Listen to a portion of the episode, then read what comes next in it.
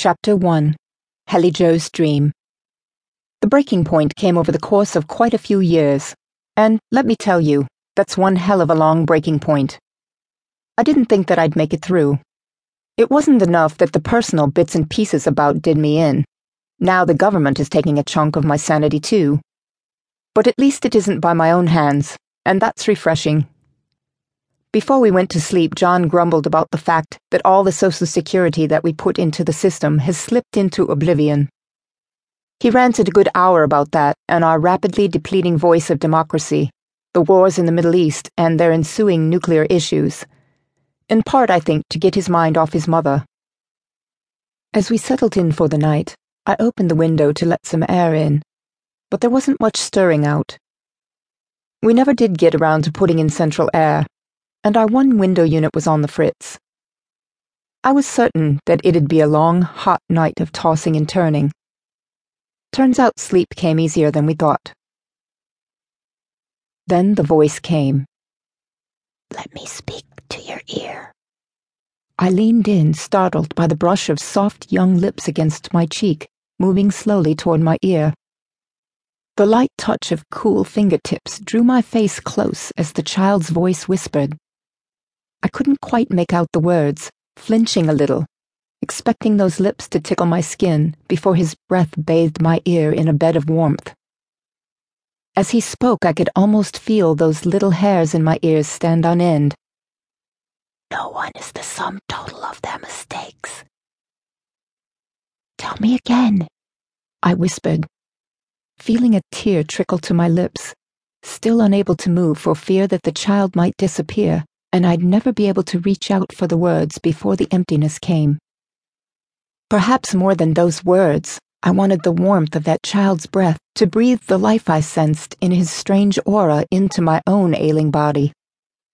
His fingertips disappeared from my face as the words faded into a wash of nothingness. In that instant, my struggle was over, and my eyes opened to the waltz of curtains above my bed. For those first few moments after awakening, I felt replete with sadness, the urge to cry overwhelming, but not remembering why.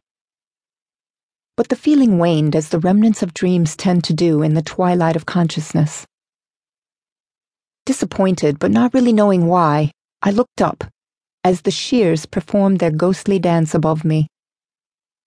It took me a few more moments to shake the sleep from my head, reminiscent of the spirituals that tended to haunt the nuances of my normally sedate life. I listened intently, motionless for a moment, surprised that the crickets and frogs still rallied, albeit half heartedly, for top billing, despite the plip plop of the very light rain that dripped from the gutters that hadn't been thoroughly cleaned since last fall. I turned my attention to John, watching the rise and fall of the tangled white hairs of his chest.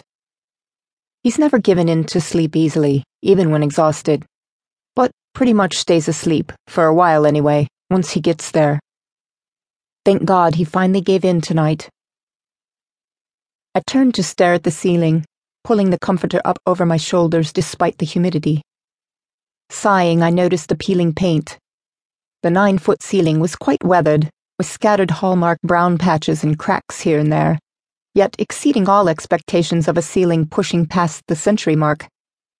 I've got to redo this ceiling, I reflected, knowing that I say that nearly every time I look at it, and feeling my teeth grind at the thought, dreading the work involved, and knowing that I'd never get it done.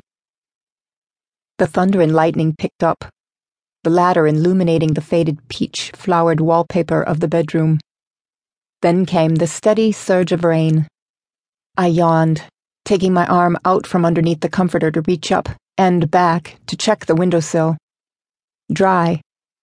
It must have been one of those up and down rains, as the wind didn't blow any sprinkles in, which delighted me in a weary sort of way as I got to keep the window open. The breeze was cool in its bone permeating dampness.